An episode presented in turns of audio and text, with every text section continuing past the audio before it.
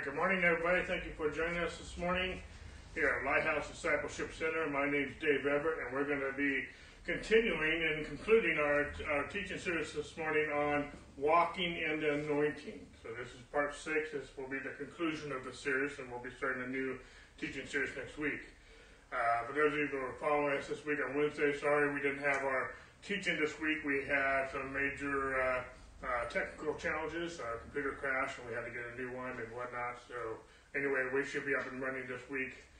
We have Bible study tonight at 6 o'clock on Effortless Change by Andrew Womack, as well as Wednesday night at 7 o'clock by the same author, and then the title of that will be The Believer's Authority. So again, thank you for following us today. Just so you know, all of our teachings are archived on our website at LighthouseDiscipleship.org, as well as our YouTube channel, Lighthouse Discipleship Center. And so you can follow us. A lot of people have been asking how they follow us. We've been having a lot of new followers in the last few weeks, almost month now. And so we have over 10,000 people who watch us each week. And so it's just awesome. So anyway, that's the best way to follow us. And just an FYI, some of you wondering how you can connect with us. Just so you know, we do not respond to Messenger. And there's a lot of reasons why we don't do that. We're not doing it to be mean, but we just don't do that. I can't respond to all of them, and there's a lot of other reasons too. But you can follow us on our website. There's a contact us button on every page of our website. And if you can get on Facebook, if you can get on Facebook Messenger, you can go to our website easily. Excuse me. LighthouseDiscipleship.org. And we also thank you for all of our financial partners. You know, if you're getting fed through this ministry, I encourage you, according to the teachings of Scripture, to support us in this ministry.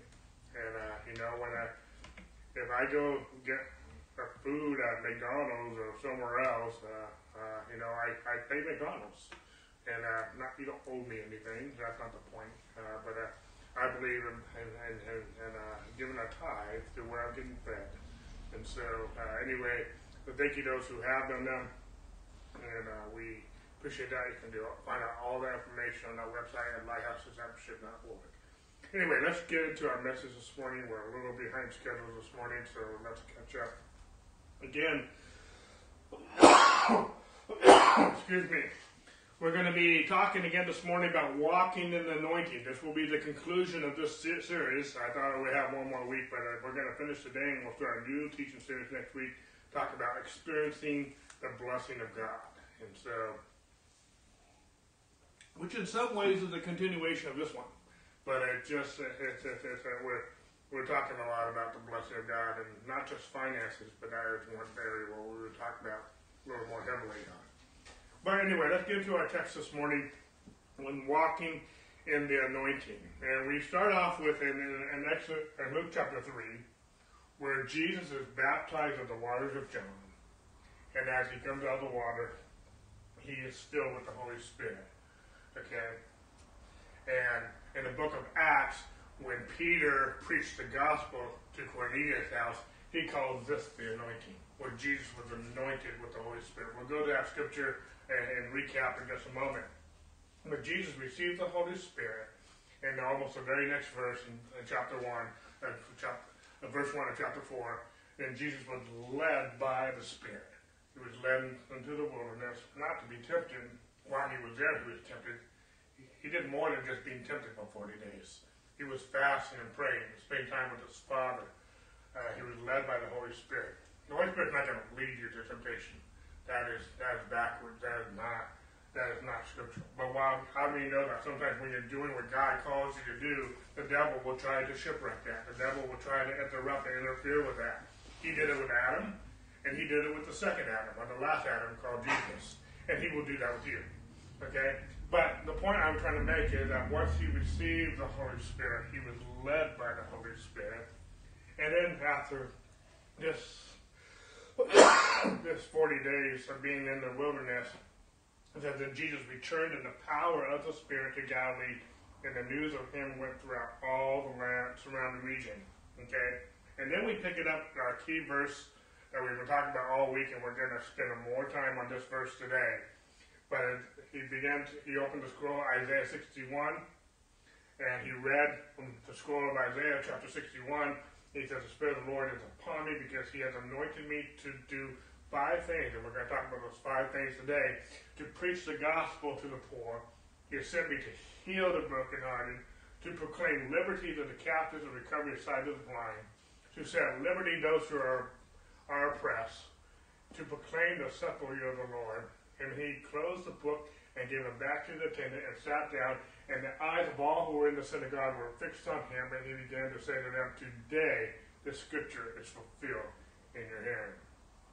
Now, a couple of things to recap of where we covered the last 5 weeks. Before this event, before Jesus was anointed with the Holy Spirit, Jesus healed 0 people. Before this event of receiving the anointing of the Holy Spirit, Jesus delivered 0 people. After he received the anointing was demonstrated in healing, deliverance, and the word being preached. Okay? Everything Jesus said he was anointed to do, as you read Isaiah 61, he did. But before he was anointed, he did none of these things. We've been talking about this over and over again over the last 5 weeks. In other words, the anointing changed Jesus. And like Jesus, we need the anointing. We need to do what God has called us to do. And we're going to be talking about this calling, and we're going to even be talking about this calling a little bit even more next week as we go into talking about experiencing the blessing of God. We'll talk about a little bit more of that later, okay? But Acts chapter 10, verse 37. Excuse me, I just referred to this just a moment ago. Where Peter was preaching to Cornelius' house in Acts chapter 10. And in the middle of that message, he preaches that the word you know, which was proclaimed throughout all Judea, and began from Galilee after the baptism, which John preached. That's where we started this morning in Luke chapter 3, where Jesus were at the baptism waters of John. Excuse me. And how God anointed Jesus of Nazareth with the Holy Spirit and with power, who went about doing good and healing all who were oppressed of the devil, for God was with him. There's a lot here in this verse. The point I'm trying to bring out is that the Trinity is involved in the anointing. And Jesus was anointed by the Holy Spirit. And you can be and should be anointed by the Holy Spirit. Jesus was anointed, though, not only with the Holy Spirit and with power. He was anointed and he went about doing good. You're anointed to do good and to heal all who are oppressed of the devil. Jesus was anointed to overcome the devil. Jesus was anointed to destroy the works of the devil. For it says in 1 John 3:8, he who sins is of the devil, for the devil has sinned from the beginning. For this purpose the Son of God was manifested, that he, Jesus, might destroy the works of the devil. And Jesus, the Messiah, the anointed one, is inside of you, and he is still about to destroy the works of the devil. Okay? The anointed one, the Messiah, lives in you. Everyone who is born again has authority over the works of the devil. Again, recap, the first 3 weeks we really kind of discussed this outline here. The anointing led Jesus, the anointing set him apart to minister, the anointing helped Jesus overcome temptation. Okay, and then in our 4th week, our 4th hour, we talked about anointing in regards to liberty. And one of our main texts for this was from Isaiah chapter 10, verse 27, and it shall come to pass in that day that his burden will be taken away from off your shoulder and his yoke from your neck. And the key verse that we got, our phrase out of this verse that we got, the yoke will be destroyed because of the anointing. The yoke will be destroyed because of the anointing. Or people quote it the other way, it's the anointing that breaks the yoke. Okay, that's how a lot of us have heard it through the years. Okay? And based on this idea of anointing and liberty, going backwards just for a moment, we have another outline how God delivers his people by his purpose and plan through his divine appointed and anointed and appointed leadership and to divine relationships. Okay? And then Last week we talked, or last 2 weeks actually, we talked about the anointing and empowerment. Okay? The gospel is really about empowerment. Okay? Sorry, I spoke ahead of my slide. I can see ahead, you can't. And so, anyway, the anointing leads us in empowerment. The anointing led Jesus, not just after his baptism. The anointing led Jesus throughout. How many know Jesus didn't do anything he didn't see his Father doing? And just like the pillar of cloud and the pillar of cloud by day and the pillar of cloud by fire by night led Israel in the wilderness, so the Spirit of God will lead you. And the anointing, the Spirit of God, will lead you into empowerment.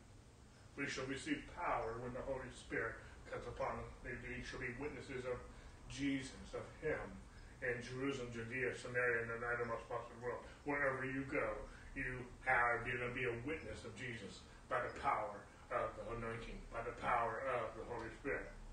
In Luke chapter 10, you know, when Jesus sent out the 12, he sent out the 70, but in Luke chapter 10, he sent out the 70. And the 70 returned to Jesus, saying, Lord, even the demons are subject to us in your name. But in verse 20, Jesus said, nevertheless, do not rejoice in this, that the spirits or the devils or the demons are subject to you, but rather because your names are written in heaven. Yes, if you are born again, yes, the devils can be subject to you. Okay? But don't rejoice in that. Rejoice that you're born again. You know, we can talk about the gifts of the Spirit. We can talk about the anointing, which we are. We can talk about, delivering people from demon possession. Don't rejoice in that. Rejoice that you are born again. Because there's nothing more important than you being born again. Okay? Are we getting that? Jesus said that. He said, don't rejoice that you can cast out devils. Can you cast out devils? Yes, you can. You have authority. You have anointing. We're talking about that. Jesus talked about it. Jesus sent them to do that. He commissioned them to go do that. Jesus commissioned you to go do that. But don't gloat in that. Gloat that your names are written in heaven. Okay? Don't get your focus on the wrong place. Do you have authority? Yes. You know? I mean, does a police officer have the authority to shoot a gun when he needs to? Yes. But he shouldn't gloat that he can shoot a gun. He should gloat that he's a police officer. Okay? And so that he's sworn in to uphold the law. Okay? Anyway, let's get off this one. It's a relationship with God that makes any of these things work. Without a relationship with God, you can't cast out demons. You can't heal the sick. And you have no anointing. If you think you can do anointing, cast out devils, do works, and operate in gifts without a relationship with God, you are a fool. And that means, that tells me that's not even Christianity. That's religion. Okay? If you are doing ministry without a relationship with God, then, in one sense of the word, that's the spirit of Antichrist. And the word antichristo means instead of or against Christ. If you're doing ministry instead of through Christ, then that's the spirit of Antichrist. I'm not trying to be mean. I'm just trying to bring back the term. We have to bring everything back to the plumb line of Jesus Christ and the gospel. Okay? Anyway, everything comes out of relationship. Jesus did not do anything without spending time with the Father. Jesus didn't do anything unless his Father told him. And Jesus didn't do anything without the Father, who are you to do otherwise? Okay? And Jesus said in John 15, just before he went to the cross, speaking of the Holy Spirit, because in John 14, 15, and 16, he spent 3 chapters talking about the Holy Spirit. He says, apart from me, you can do nothing. So if you think you can do ministry without a relationship with God, you are a fool. And you are actually not doing ministry. You are actually doing your own thing. Okay, and that's an Ishmael, not an Isaac. And when you have a relationship with God, you should be walking in the power of God. If you can't do any ministry without a relationship with God, and to me, if you really have a relationship with God, the power of God should just be a byproduct. It should be one of the fruits. There are many attributes or aspects of the fruit of a relationship with God. You know, being married to a wife, there are different aspects of marriage, of any relationship for that matter. But in a relationship with God, one of the aspects is the power of God.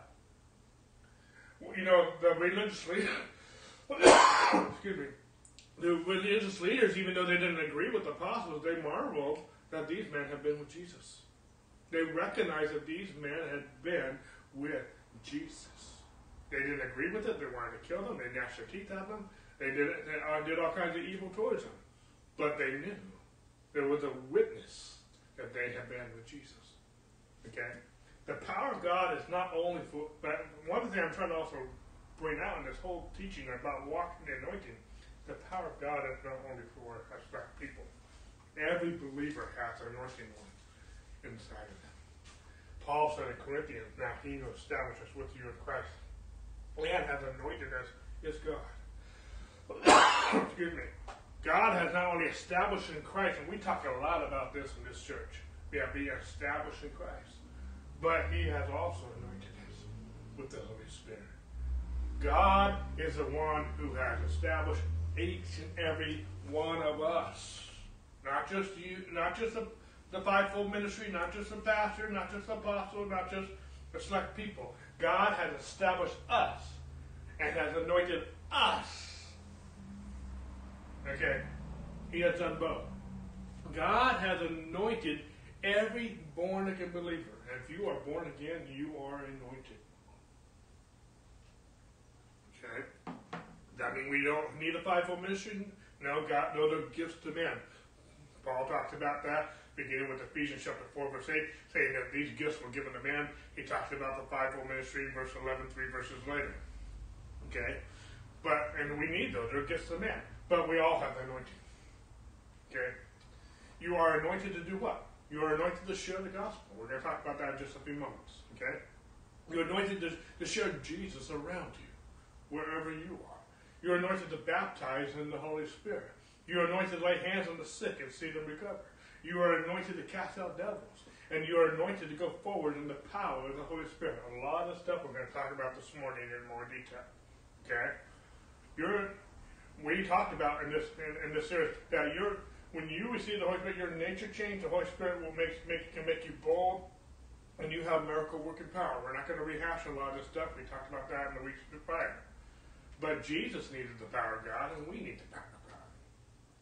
Because it says, again, Acts 1:8, I quoted this a minute ago, and you shall receive power when the Holy Spirit comes upon you, and you shall be witnesses of me. Everywhere you go, you will be a witness of Jesus. That's one of the main aspects of why you have the anointing. Okay? And again, 1 Corinthians chapter 2, and Paul says, my speech and my preaching was not with persuasive words of human wisdom, but in demonstration of the Spirit and of power. That your faith should not be in the wisdom of God, and wisdom of man, but in the power of God.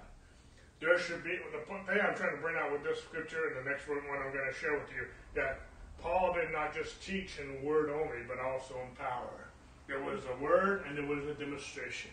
Okay, he says in Thessalonians this way, for our gospel did not come to you in word only, but also in power, and in the Holy Spirit, and in much assurance, as you know what kind of man we were among you for your sake. There should be the word, there needs to be the preaching of the word. How are you going to have faith? How are the people going to have faith without the word? Are they going to put faith in you? That's wrong. That's witchcraft, when you think about it. They're having faith in you, not in God. And so we want people to, but we also don't want to just teaching the word and no power, no demonstration. Jesus did both. The apostles did both. Paul did both. Okay? And the church multiplied. The church grew, multiplied daily. Okay? We need to do word only. There's some churches that have been apart. There's a lot of word and no power. And there's some churches I see a lot of power, but there's no word. One's immature with a lot of power, kind of like the Corinthian church. And then there's some others who they're very educated, they're very discipled, but nothing's working. They're not doing anything. And so we need both. We need to be taught and we need to demonstrate. Okay, we need to do both. Church, we have the power of God. We have the Word of God, and we have the power of God. We have the Spirit of God. We have the anointing of God. We have Jesus. Just Christianity is not a spectator sport. When you became born again, you are in the game. And then real briefly last week, I'm not going to all this detail, but Corinthians, we talked about and there's nine manifestations of the Holy Spirit in 1 Corinthians 12. There's a fivefold ministry, which I just talked about in Ephesians 4. And there's seven motivational gifts of the Father in Romans 12. We talked about a lot about this in 1 Corinthians 12. And my point in this was that 16 of these 21 gifts that I just listed were given to every believer. Okay? The only ones that were different were the fivefold ministry, but those fivefold ministry was to minister to every believer. Okay? And it says also back in 1 Corinthians 12 that but the manifestation of the Spirit is given to each one for the profit of all. It's not for the profit of the one with the gift, it's for the profit of all, including the one with the gift. But not just exclusive to them. Okay? So, but this week, we're going to talk about the anointing and regarding Jubilee. Okay? So let's get into our text this morning. All that was recap. In the last 5 weeks, let's get into our sixth lesson today. Going back to our main text. The Spirit, as Jesus read from Isaiah 61, the Spirit of the Lord is upon me because He has anointed me to preach the gospel to the poor. He has sent me to heal the brokenhearted, to proclaim liberty to the captives, and recovery of sight to the blind, to set liberty to those who are oppressed. To proclaim the sepulchre of the Lord, and He closed the book and gave it back to the attendant, and sat down, and the eyes of all who were in the synagogue were fixed on him. And he began to say to them, today the scripture is fulfilled in your hearing. Now let's look at Luke 18 and 19, specifically in Isaiah. He says, the Spirit of the Lord is upon me because the Lord has anointed me to preach good tidings to the poor. He has anointed me to heal the brokenhearted, to proclaim liberty to the captives and the opening of the prison to those who are bound, to proclaim the sepulchre of the Lord and the day of vengeance of our God. I want to compare two things real quick before we get too detailed with that. I want to compare Isaiah 61, verses 1 and 2, with Luke chapter 4, verses 18 and 19 that Jesus read. This was the prophecy of Isaiah that God gave Isaiah. This is what Jesus read. Okay? In Isaiah, it's called good tidings. Jesus called it the gospel. Okay, and the King James, Isaiah calls it the meek, but Jesus calls it the poor. Okay, we'll come back to some of this in just a minute. What I'm listing here may not be major doctrine. I just want to do a comparison. Okay, so don't get hung up on a lot of these things, but let's just do a comparison because some of these things people have made a doctrine out of, and some of these things people have got hung up on. So let's just put it out there. Okay? And also, Isaiah calls it bind up. Jesus calls it healing. Isaiah calls it proclaiming 3 times. Jesus calls it preaching 3 times. Okay? Isaiah calls it liberty. Jesus calls it deliverance in the King James Version. And then Isaiah says to open the prison to them that are bound. Jesus calls it to set liberty to them that are bruised.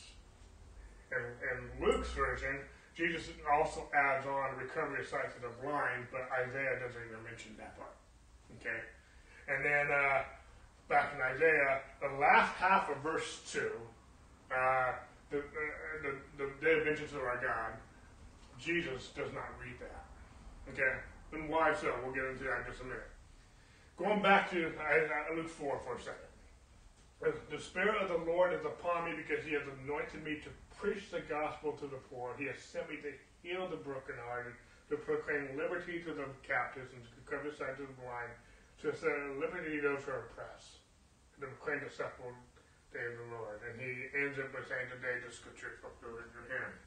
Okay? I want to look at these 5 areas right now. I want to list them now, and we're going to go through them each one by one.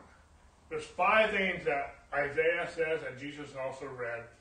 First of all, to preach the gospel to the poor, or the meek, according to Isaiah. Okay? The second one is to heal the brokenhearted.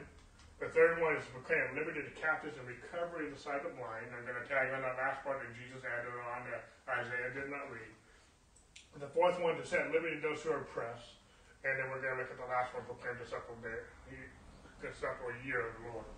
So let's look at this first one real quick, okay? We're going to talk about to preach the gospel to the poor. I mean, Jesus was anointed to preach the gospel first and foremost. We too are anointed to preach the gospel verse and for us. When he says we have to proclaim glad tidings, that's the gospel. This is good news. Glad tidings, good news, gospel. Jesus called it the gospel. I'm going to go with Jesus' interpretation, okay? Jesus was anointed to preach the gospel first and foremost. The gospel he preached was confirmed with signs and wonders. You have to have the foundation first. The signs and the wonders that we all want to experience are the fruits. They confirm the gospel. They are not the gospel. They confirm the gospel. That makes sense? They confirm. The signs and the wonders should follow the gospel. But the gospel comes first. The gospel is taught first. Okay? The gospel he preached was confirmed with signs and wonders. What signs and wonders? This is not going to be an exhaustive list, but let's keep everything in context just for this message, okay? One of the signs and wonders, the brokenhearted were healed. One of the signs and wonders, the captives were delivered. One of the signs and wonders that the blind received their sight. Another sign and wonder was the bruised were set free. Let me just make a point. I made this point when we talked about knowing the Holy Spirit a few months ago. And I made this point, we can't build ministry on the gifts just by themselves. The gifts are good. The gifts are from God. The gifts are from the Holy Spirit. Those 21 gifts I just kind of listed briefly this morning, they're from, we can't build ministry on those gifts alone. The gospel must be the foundation of our faith. The gospel must be the foundation of what we teach. And the gospel must be the foundation to those we minister to. Yes, we can use the gifts of the Spirit for the profit of all, but the foundation is the gospel to those that we're ministering to. Okay? God's word, God's gospel is confirmed with signs following. Okay? Jesus said in Mark 6:15, he said to them, go into all the world and preach the gospel to every creature. Skipping down to verse 17, and these signs will follow those who believe. In my name they will cast out demons, they will speak with new tongues, they will take up serpents, and if they drink anything deadly, it will by no means hurt them, they will lay hands on the sick, and they will recover. He goes on to say in verse 20, and they went out and preached everywhere, the Lord working with them and confirming the word through the accompanying signs. What signs? The signs that he said will follow. These signs will follow those who believe. So it's not just exclusive to what Isaiah says, or Luke, Jesus quotes from Luke. But I can tie all of those things into this. If we have time to do all that. Okay? Let's go back to our list. The first thing is that Jesus went to preach the gospel to the poor. But what is good news to the poor? If you're poor, and I'm going to preach you some good news, what's good news to the poor? Okay? See, first of all, the word salvation in the Hebrew Greek means wholeness, healing, deliverance, prosperity. But what is good news to the broken? What is good news to the sick or the oppressed? What is good news to those who are bound? We're going to ask these questions over the next few minutes. Because Jesus wants to go preach good news to the poor, and to the brokenhearted, and to the sick, and the oppressed, and the bound, and the captives, right? Are you following me? Are we making sense? So what is good news to the poor? Because it said that Jesus went to go preach. He was anointed. The Spirit of the Lord was upon him, and he was anointed to preach the gospel to the poor, or to the meek. You know, it says in 2 Corinthians chapter 8, verse 9, for you know the grace of our Lord Jesus Christ, that though he was rich, yet for your sakes he became poor, that you through his poverty might become rich. Some of us don't like this scripture, but Jesus became poor so that you can become rich. It also says in Proverbs 10:22, and we're going to spend a lot more time on this in our next series, but the blessing of the Lord makes one rich, and he has no sorrow with it. We'll spend a lot more detail on this one next week. I'm going to look at the word blessing. I'm going to work at the word rich and work out sorrow in the original Hebrew, because this is New Old Testament. And we're going to look at what that means. Okay? But Jesus also said in the Beatitudes, blessed are the poor in the spirit, for there is the kingdom of God. What does this word poor mean? The word poor is used 30 other times, and Jesus said the same thing in Luke chapter 26:20. 28 times the word is clearly talking about finances, but twice it is used metaphorically. Luke 6:20 and Revelation 3:17. But 28 other times that this word is used is talking about finances. And this particular scripture, he's talking about finances. He preached the gospel to the poor. That's what the word means. Okay. Twice the time it's used metaphorically. But 28 of the times, including this time in Luke, is talking about the poor. Okay? It's talking about finances. The word poor, this word poor, it means to be inferior. It means to be inadequate. It also means to be lacking. Lacking in attendance, lacking in health, lacking in finances. It means to be lacking. It's poor. One of the key words that I like in this list of definitions is inadequate. A lot of people, we're talking about the anointing. And a lot of us feel inadequate to do what God calls us to do. And that might be, you might feel like your finances are inadequate. You might feel like your health is inadequate. You might think that your resources or whatever those might be, including finances, are inadequate. There might be a whole list of things, but they all come back to inadequacy. That because you don't have certain things, because maybe you don't have the right building, maybe you don't have the right setup, maybe you don't think you have the right personality, you just feel inadequate. Okay? Which you can include finances. I mean, you know, if you don't have finance, it doesn't look like you have enough finances, you feel inadequate to do something. Okay? Blessed are the poor in spirit, for theirs is the kingdom of heaven. Jesus was telling those who recognize their inadequacies to be happy. You're blessed. Again, going back to the blessed are the poor in the spirit, for theirs is the kingdom of heaven. Why are they blessed? Why are you blessed if you're poor in spirit?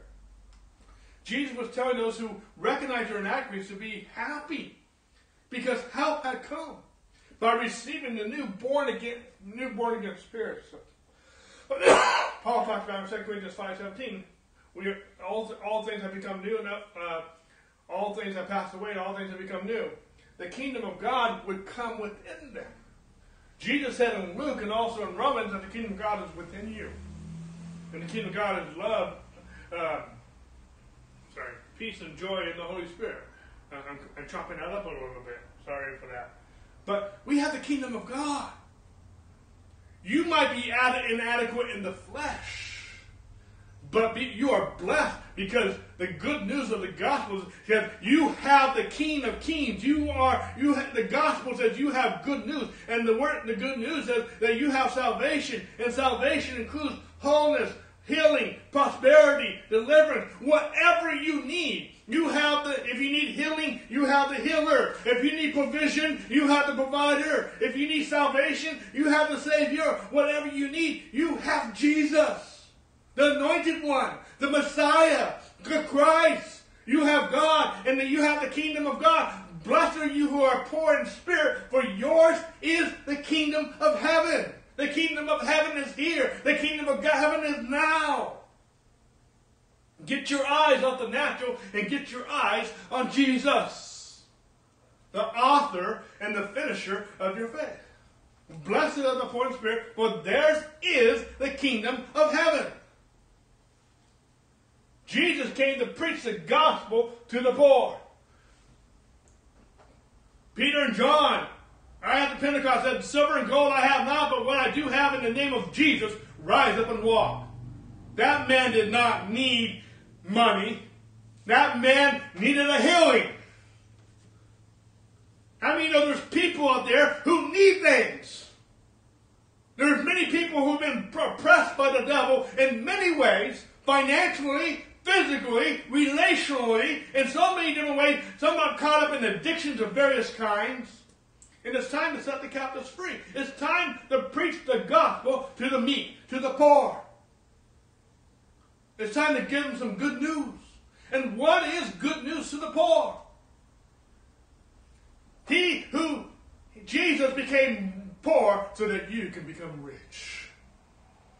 And a lot of people don't like that. We'll talk about that a lot more next week and the following weeks. But it's the Lord, the blessed Lord makes one rich, and he adds no sorrow to it. Some people call this the prosperity gospel. I debunk that. There is no prosperity gospel. There's only one gospel. It's called the gospel of Jesus Christ. Okay? We're not to be poor in the church now. We're going to talk about finances and blessing the world. God wants to bless us, gives us the power to give wealth so that he can establish his covenant in the earth. We're going to talk about the blessing of the Lord because God has made a covenant with us. We are blessed. We're going to talk about the priestly blessing. There's a priestly blessing. And we are kings and priests of the new covenant. And we're going to talk about how God has commanded his blessing on our storehouse and on our lives. God's commanded it. And God has given good news to the poor. And poor is not just, we're not just talking about finances, it's talking about inadequacies. If you might be inadequate in the flesh, you might be inadequate with your money, but you have Jesus!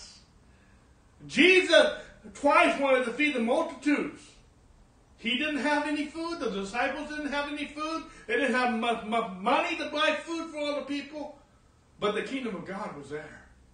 And they fed the multitudes with 12 baskets left over twice. The kingdom of God is here. And not just finances. Not just feeding a few thousand people one meal. Jesus is your source for everything, and his well never runs dry. Maybe you feel inadequate like Moses and you can't talk. You don't have the gift of speaking. God wants to anoint you and anoint your mouth and your inadequacy with himself. That the Spirit of God is going to speak through you with boldness and with clarity. Paul said many times, I did not come to you with persuasive words and eloquent of speech. We come with you with the Word of God. The gospel is the power of God, not your eloquent of speech. The gospel is the power of God. And you are anointed to preach the gospel to the poor. The gospel can turn the world upside down with Jesus. The gospel can change your circumstance around. That God, what good news to the poor? That you have provision. Whatever your need is. Whatever you are inadequate, that God is your supply. We are anointed to preach the gospel. Let's look at the next one real quick. Not only to preach the gospel to the poor, I can spend a lot more time on each one of these. I can spend months on these, okay? To heal the brokenhearted. What is good news to the broken? If you're broken and you're brokenhearted, what's good news? You know? Let's be practical here. Let's be real. Are you brokenhearted? Do you know someone who's brokenhearted? Then you, the Spirit, you are anointed to heal the brokenhearted. You can't do it, but you're anointed to do it. You've been empowered to do it. Paul said it this way. Though I speak with tongues of men and of angels, but have not love, I have become sounding brass and cutting cymbals. And though I have the gift of prophecy and understanding all mysteries and know knowledgeable, though I have faith so I can remove mountains, but have not love, I am nothing. And though I bestow all my goods to feed the poor, and though I give my body to be bruised, but have not love, it profits me nothing. So he goes on to say how there's an more excellent way. We talked about this when we talked about the Holy Spirit a few months ago. We cannot build a church on the gifts alone. We become nothing as a church if our only focus on the gifts instead of loving God and loving people. Without love, we think we're something when we are nothing. James 3:16 says, when there envy and strife, there's every confusion and every evil work. We're here to preach to heal the brokenhearted. Love. You are anointed with the fruit of the Spirit, which is love, joy, peace, goodness, kindness, Temperance. I got to list them all. You've been anointed to love. How many times have you, when you read Matthew, Mark, and Luke, and John, and you look at the ministry of Jesus, how many times do you hear that Jesus had compassion on the people? And that he did something miraculous. It starts with love. And you might have a bad attitude, you might have an anger management problem, but you are anointed to love. You're anointed to heal the brokenhearted. You're anointed to show compassion on the people. I mean, most of us, one time or another, there's days where you just need a hug. How many know that sometimes you can actually change someone's life with a simple smile?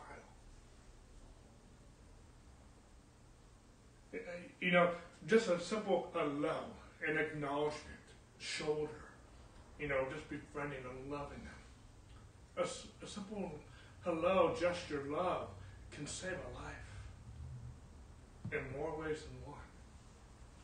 You are anointed not only to preach the gospel to the poor, but to heal the brokenhearted. Let's go to the third one real quick. Again, I could spend a lot more time on each and every one of these. To proclaim liberty to the captives and recovering the sight of his mind. What is good news to someone who is captive? Liberty! And there's a lot of different kinds of captivity. I mean, it could be a literal jail. I mean, you know those who are caught in a snare, caught in an addiction, are captives. And they need to be set free. Most addicts want to be set free. They're caught in a snare. They can't get themselves free, but they want to. They know it's wrong. They don't like it. I say most. There's others who don't. Okay? I'm not talking to those right now. I'm talking to those who do want to be set free. There's also, there's some people who have different diseases of various kinds, and they are captive to their illness or their situation. Okay? You know, deliverance. First of all, let me just say the word deliverance is also, because the King James uses the word deliverance. I think liberty, that's what it is. But deliverance is also one of the definitions of the word salvation. We talk a lot about healing. We talk a lot about wholeness and prosperity being a part of the definition of the word salvation, but deliverance is also one of those words. But in this case, the word is not soteria or sozo. The word is aposis. I don't know if I'm pronouncing it right. And it's translated deliverance in Luke 4:18, but it's also translated remission 9 other times. Where did we hear the word remission? Last week. Last week, and this got cut off in the video, the audio still worked, but the video got cut off. But in John 20:21, Jesus told the disciples, "Peace be unto you, as my Father hath sent me, even so I send you." And when he had said this, he breathed on them and said unto them, "Receive the Holy Ghost." We're talking about receiving the anointing and walking in the anointing. Whosoever sins you remit, they are remitted. And to them whichsoever sins you retain, they are retained. And we talked about this last week. What does this mean? Because a lot of people are confused about this verse. And a lot of people have made a whole doctrine out of this verse and taken it out of context. What does it mean that we can remit sins? Okay? And then, but that's all your thoughts. This is at the end of John. Let's go to the end of Luke.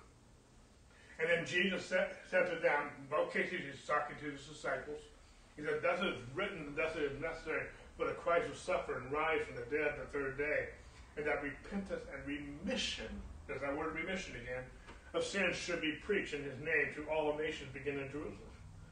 And you are witnesses of these things." We've already talked about this in Acts chapter 1. Okay? "Behold, I send the promise of my Father." He's talking about the Holy Spirit, the anointing, "but tarry in the city of Jerusalem until you are endued with power from on high." Jesus said he came so that the repentance and remission of sins could be preached. He said that in Luke through 24. That's after the road of Emmaus, after he met all the disciples, the 11. Doubting Thomas was there, and all that has been taken care of. And he said, repentance and remission of sins should be preached.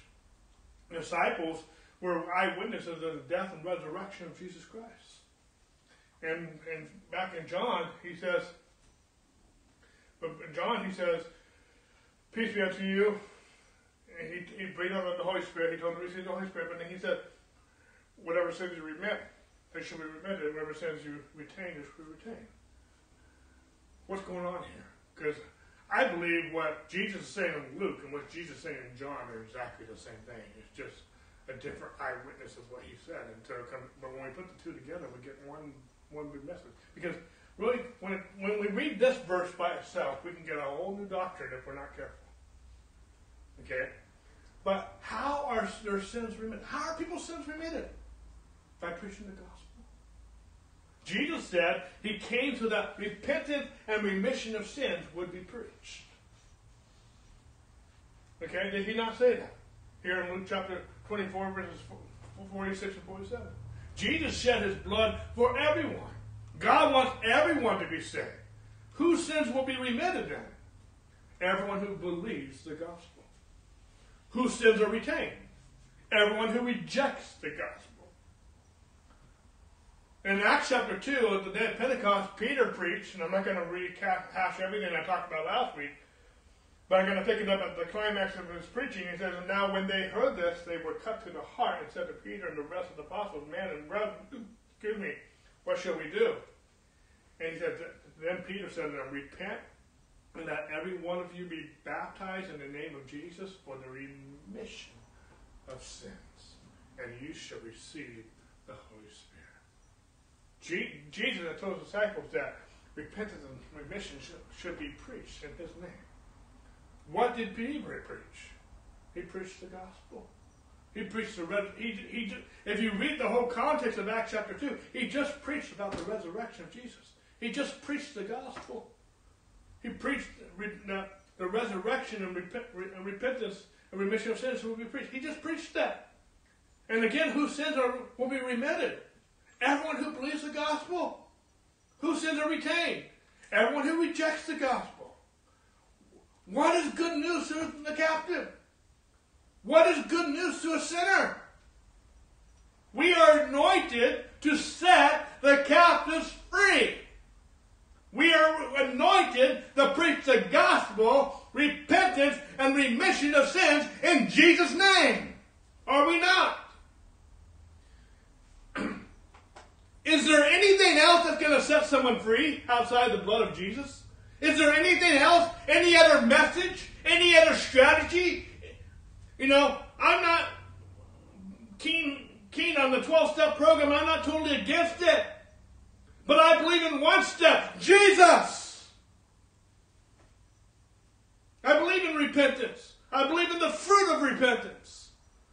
But you can't have true repentance without receiving Jesus. If you turn to Jesus, you are turning away from sin. Focus on Jesus. The word repentance, metanoia, means to change your mind. I believe if you change your mind, you'll change your behavior. Your behavior is just the fruit. But I believe if you change the root, you'll change the fruit. We're grafted in Christ. We've been translated out of the kingdom of darkness into the kingdom of his dear Son. We need to set the captives free. How do we set the captives free? We preach repentance and remission of sins in Jesus' name. The same way Peter preached it. The same way Paul preached it. The same way Jesus told us to preach it. He told us to preach this in Jesus. And how we know people's sins are remitted. They are free.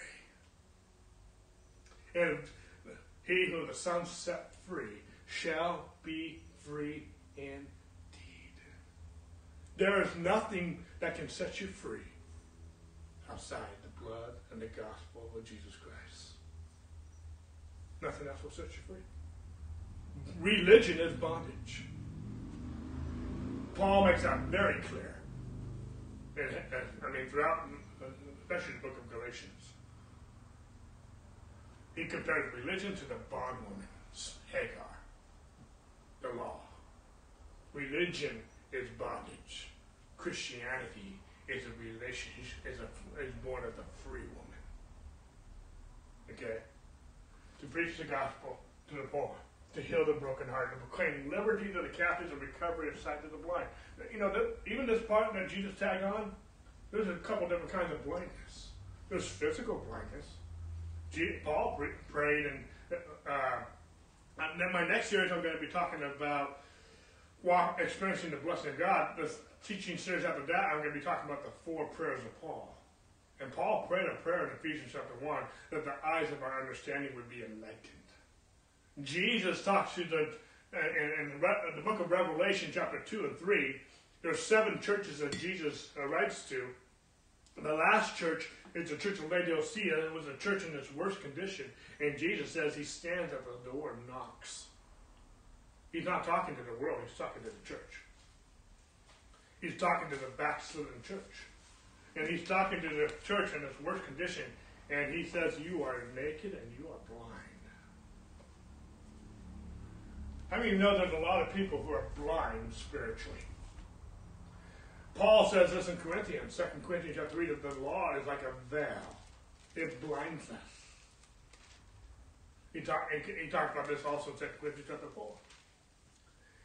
You know, if the gospel is blinded, it's blinded to those who are perishing.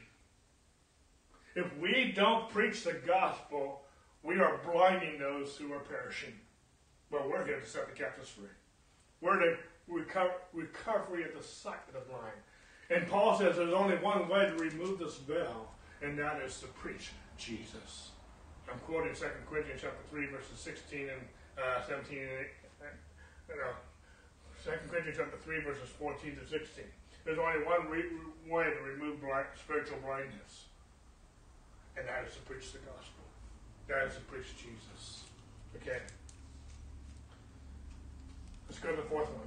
You set at liberty those who are oppressed. What is good news to those who are oppressed? Peter, again, preaching to Cornelius. We already touched on this.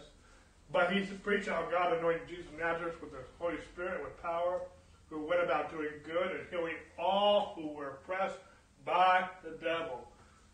Peter says, those who need to be healed were oppressed by the devil. What is good news to someone who's oppressed? In other words, what is good news to someone who is sick? Does someone who's sick need money? Does someone who's sick need a Big Mac? Does someone who's sick need counseling? Someone who's sick needs to be healed. Okay? We are anointed to heal all who are oppressed. We are anointed to heal the sick. Jesus said, these signs shall follow those who believe. You shall lay hands on the sick, and they shall recover. Okay? We are anointed to heal the sick. Okay? Again, 5 things that we're talking about. Now let's get to the last one here. The last one is to proclaim the acceptable year of the Lord. What is that? What is the acceptable year? Again, let's get this in context. Luke 4:19. Jesus had to proclaim the acceptable year of the Lord, and he closed the book, and he gave it back to the attendant, sat down, and the eyes of all who were in the synagogue were fixed on him, and he began to say to them, today, this scripture is fulfilled in your hearing. The acceptable year of the Lord. Now, when we read this, because when we go to Isaiah chapter 61, verse 2, there's also the second part of that verse. Jesus omits the last part of Isaiah 61, verse 2. Why? Because, and then he says, today this scripture is fulfilled in your hearing. Why does he omit the last part of Isaiah 61, verse 2? Because Jesus stopped in the middle of the sentence. Why? Because, and why did he do that? Sorry, I keep asking myself why. I need to read my own notes. Because Jesus' first coming was all about setting the people free. The second coming will be about the day of vengeance for all who reject his first coming. Let's give that back. The last part of Isaiah 61, verse 2, talks about the day of vengeance of our God. The first part of verse 2 talks about the seventh year. Why did Jesus not read that part about vengeance when he recognized Isaiah 61? And then he tagged on this phrase, just today the scripture is fulfilled in the hearing, because the vengeance part is not fulfilled yet. In a sense that God took out all of his vengeance on Jesus for all mankind. But those who read Jesus was our propitiation, or Jesus was our substitute. Jesus took all the vengeance of God, all of the wrath of God was on Jesus for all mankind. Okay? But those, and that's why he came the first time. He came to set people free. How did he set them free? He became sin, that we might become the righteous of God. That's how he set us free. But for those who reject what Jesus did, but those who reject the cross, those who reject Jesus, those who reject their propitiation, those who reject their salvation, those who reject being free, there's vengeance. Jesus became your vengeance. He took your vengeance for you.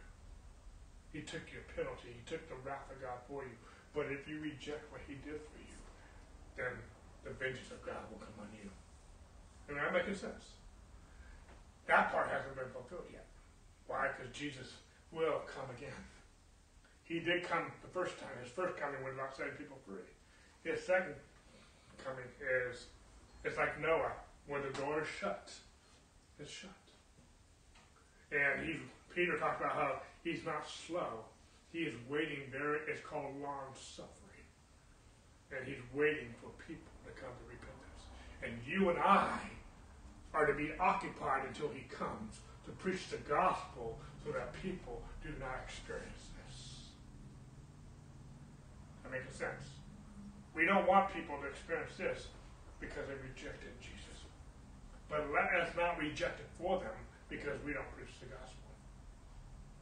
That makes sense, okay? But now, we are living in the church age. We are still in the church age. We've been in the church age since Pentecost. And the church age is a year of Jubilee. Okay? Let's talk about this. Let's talk about Jubilee for a second. We're running out of time, but I think we have enough time to get this all in here. If you read Leviticus chapter 25, I'm not going to read all that whole chapter, but we're going to list some bullet points of what is being taught in Leviticus chapter 25. Leviticus 25 talks about Jubilee. Okay? Every 7 years was a Sabbath year. We'll talk about that in just a moment, what a Sabbath year. Basically, a Sabbath year means they were not allowed to sow, they were not allowed to reap. Basically, they were not allowed to work for a whole year.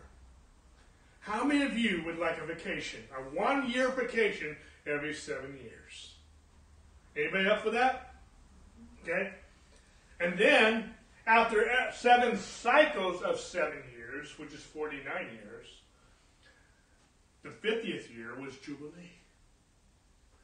Every 7 years was the Sabbath year.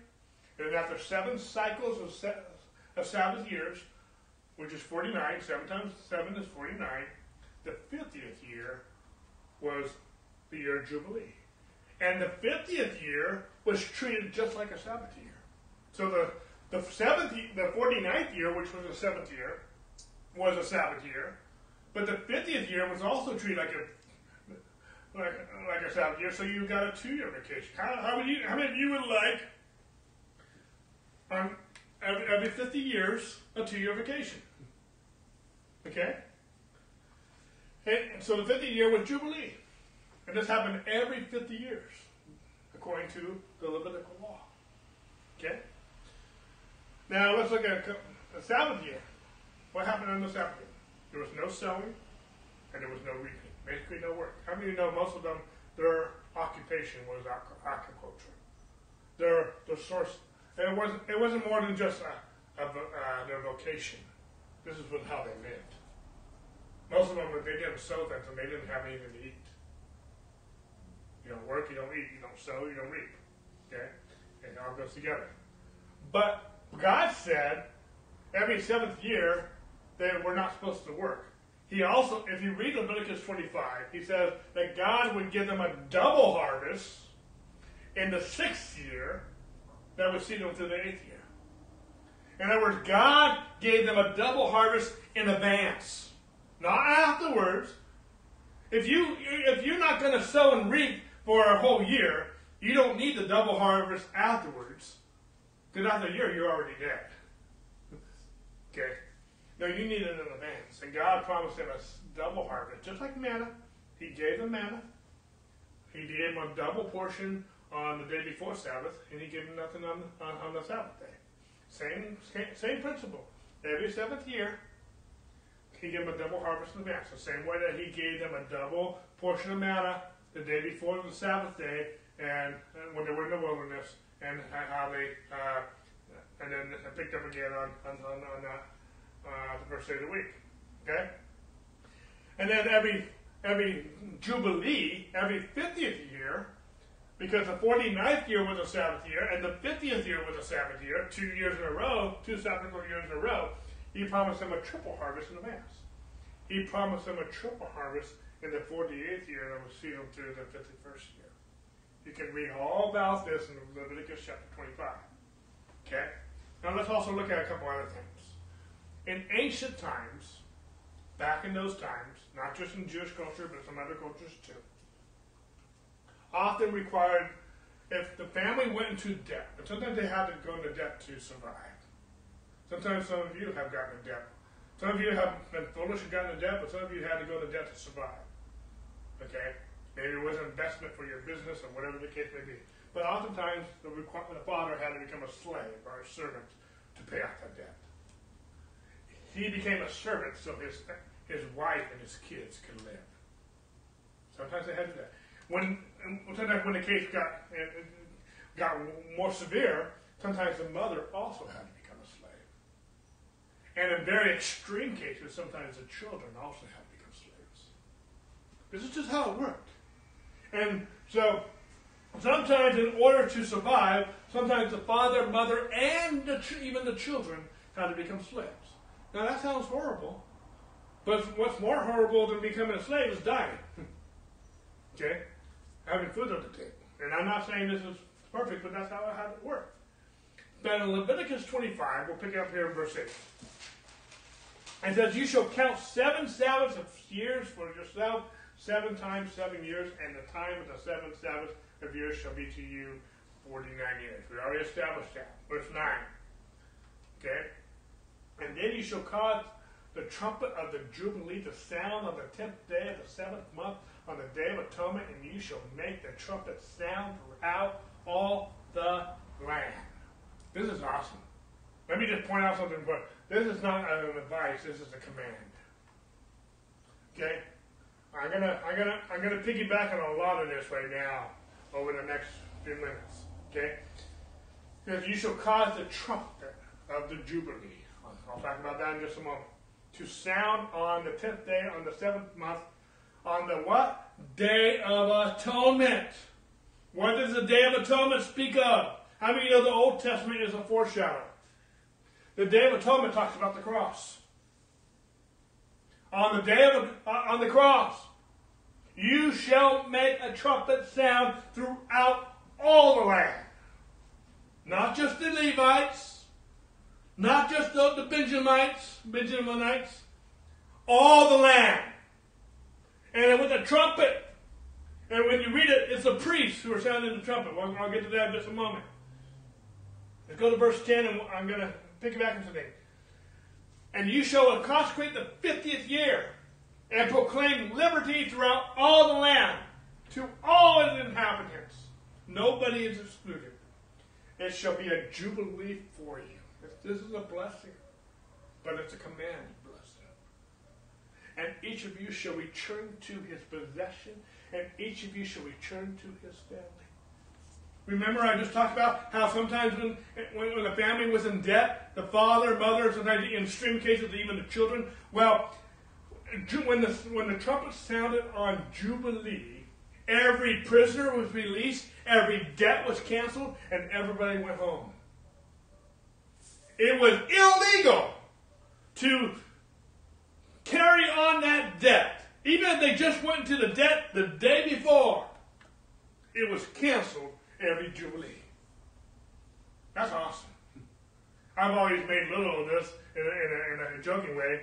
You know, in our day, we would have cashed out all of our credit cards the day before. And the next day we'd be free. I don't encourage that. I'm just being silly. But at the same point in time, it's a Jubilee. And can you imagine the joyful sound if you haven't seen your family in 50 years?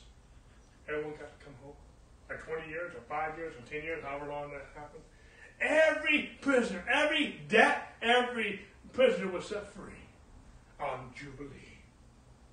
Okay? Let's talk about Jubilee for a moment. All debts were canceled. All prisoners were released. All family members, slaves, returned home. And it was a command. It wasn't a suggestion. It was a command. I'm going to come back to this, but let's go to Revelation real quick. Revelation chapter 5. This is after Jesus went to the cross. Jesus had already resurrected. He's already ascended. He's at the right hand of God. And John said, I, John, saw in the right hand of him who sat on the throne. How do you know there's only one person on the throne? A scroll written inside and on the back, sealed with 7 seals. And then I saw a strong angel proclaim with a loud voice, who is worthy to open the scroll and to loose the seals. Now, I'm going to read this. There's one thing I really want to capitalize on, and there's a lot I could expand on, but that's not the scope of this teaching, okay? And no one in heaven or on earth or under the earth was able to open the scroll or to look at it. So I, John, wept much, because no one was found worthy to open and read the scroll or to look at it. But one of the elders said to me, do not weep. Behold, the Lion of the tribe of Judah, the Root of David, has prevailed to open the scroll and loose its 7 seals.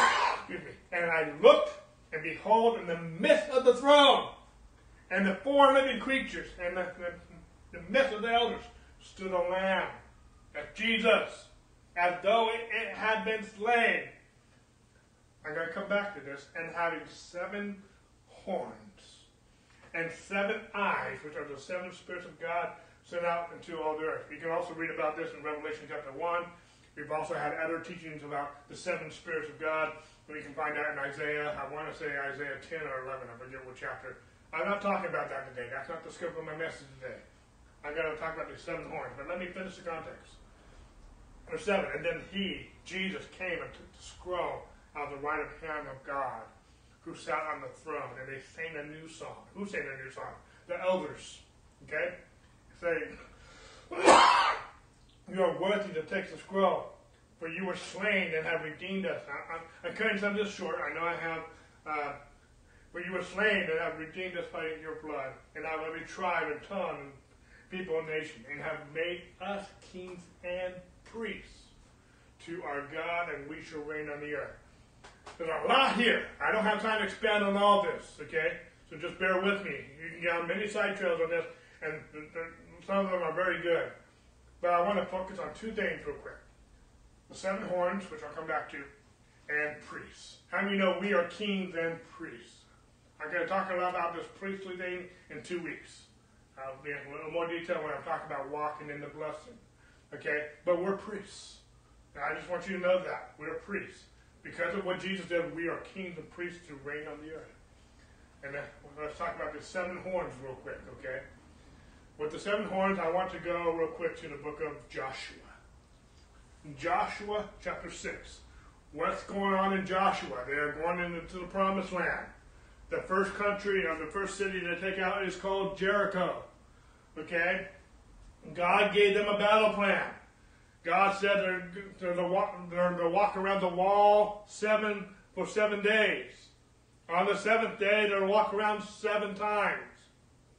And then he told them that 7 priests will sound 7 horns or trumpets, and the walls will come down.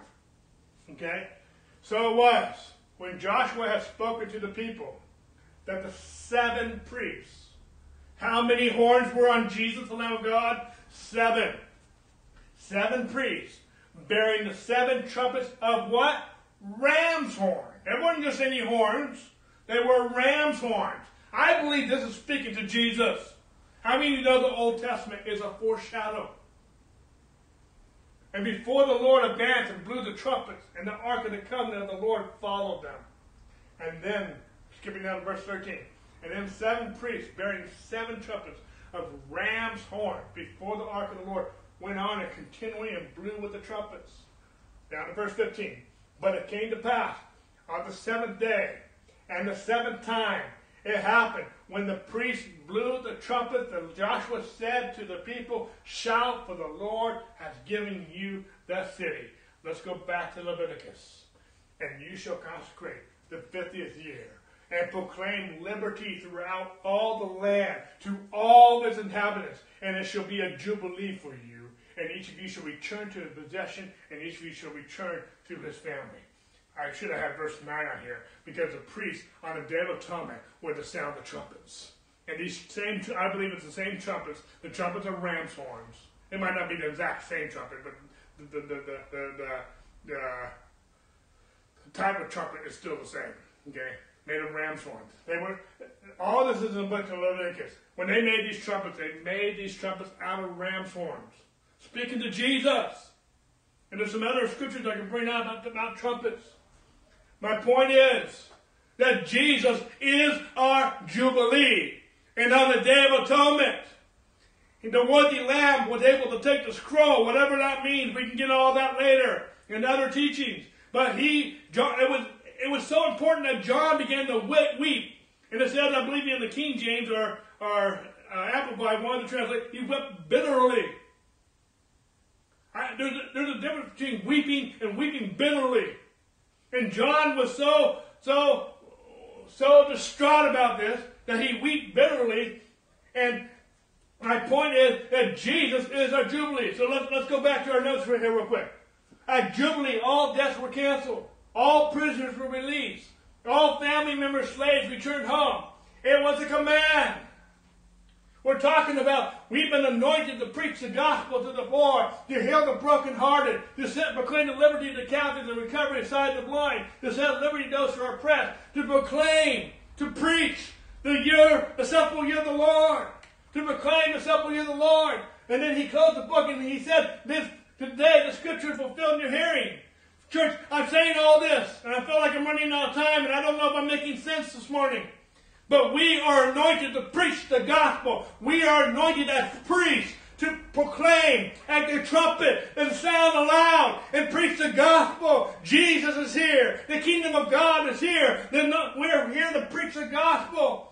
We are anointed to proclaim the year of the Lord. We are anointed as priests to proclaim the trumpet of Jubilee. We are anointed to preach the gospel. We are anointed to preach the gospel to the poor. We are anointed to heal the brokenhearted. We are anointed to set the captives free. We are anointed to liberate the oppressed. We are anointed to heal the sick. We are anointed to proclaim Jubilee, because the day is the day of salvation. We have been redeemed to reign on the earth as kings of peace. We are the salt of the earth. We are the light of the world. We are the redeemed of the Lord. We are the anointed of God. We are the body of Christ. We are the church of God. We are anointed to preach the gospel. That's what I'm talking about. Walking in the anointing. We are anointed, church, to be the church. We are anointed to do these things in the power of the Holy Spirit. If you want to make the anointing something else, I'm not interested. This is worth doing. And we are supposed to do all this that I talk about till Jesus comes again. We're to be occupied till he comes. I am not interested in being religious. I'm not interested in spinning my wheels and being religious. I'm interested in preaching the gospel. That's what I'm anointed to do. It's time to see people healed. It's time people need to see that this thing called Christianity works.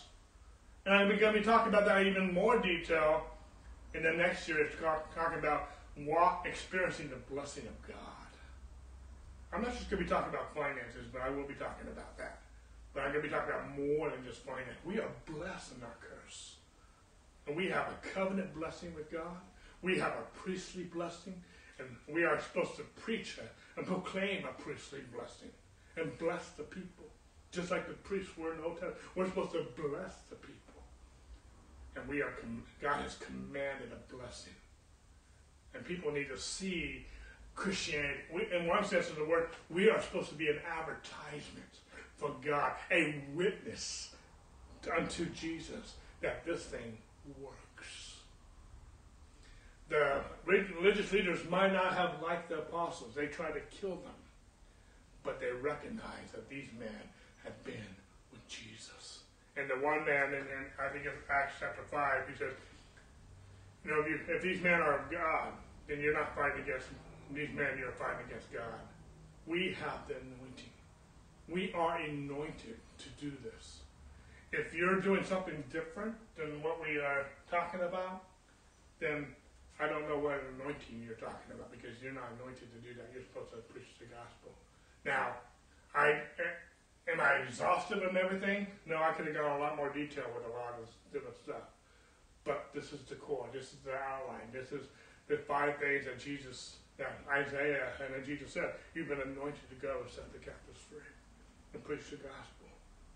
I hope I'm making sense. And I'm not just talking about experiencing. I'm talking about walking in it. Walking, experiencing the anointing of God. If you are born again, if you have the Holy Spirit, then you can walk in the anointing. I don't care what country you're from. I don't care how old you are, what gender you are. And there's only 2 genders, male and female. Okay? It's called the law of gender and gestation that God established in the earth. Okay? But you are anointed of God. This, everything we're talking about will work in America. It will work in India. It will work in Africa. It will work wherever you're from Pakistan. It will work in wherever you are, in the Philippines, whatever country you're from, in Latin America, Europe, Asia. It will work in Australia. It will even work on the moon. It will work everywhere you may find yourself to be, because the gospel works for everywhere, everyone, every time. The gospel is multi-generational. It worked 2,000 years ago. It will work in this generation. And if Jesus should tarry, it will work 2,000 more years from now. I don't think we're going to be waiting that long. By the same point in time, it will work in every generation, because He's called the Ancient of Days. He's the beginning and the end. He's the first and the last. And we need to point everyone to Jesus. Everyone needs to receive salvation. Salvation includes forgiveness of sin. Salvation includes wholeness. Salvation includes healing, deliverance, and prosperity. God bless you guys. We'll see you tonight as we get to our Bible study tonight on Effortless Change. Hallelujah. God bless you. Amen and amen.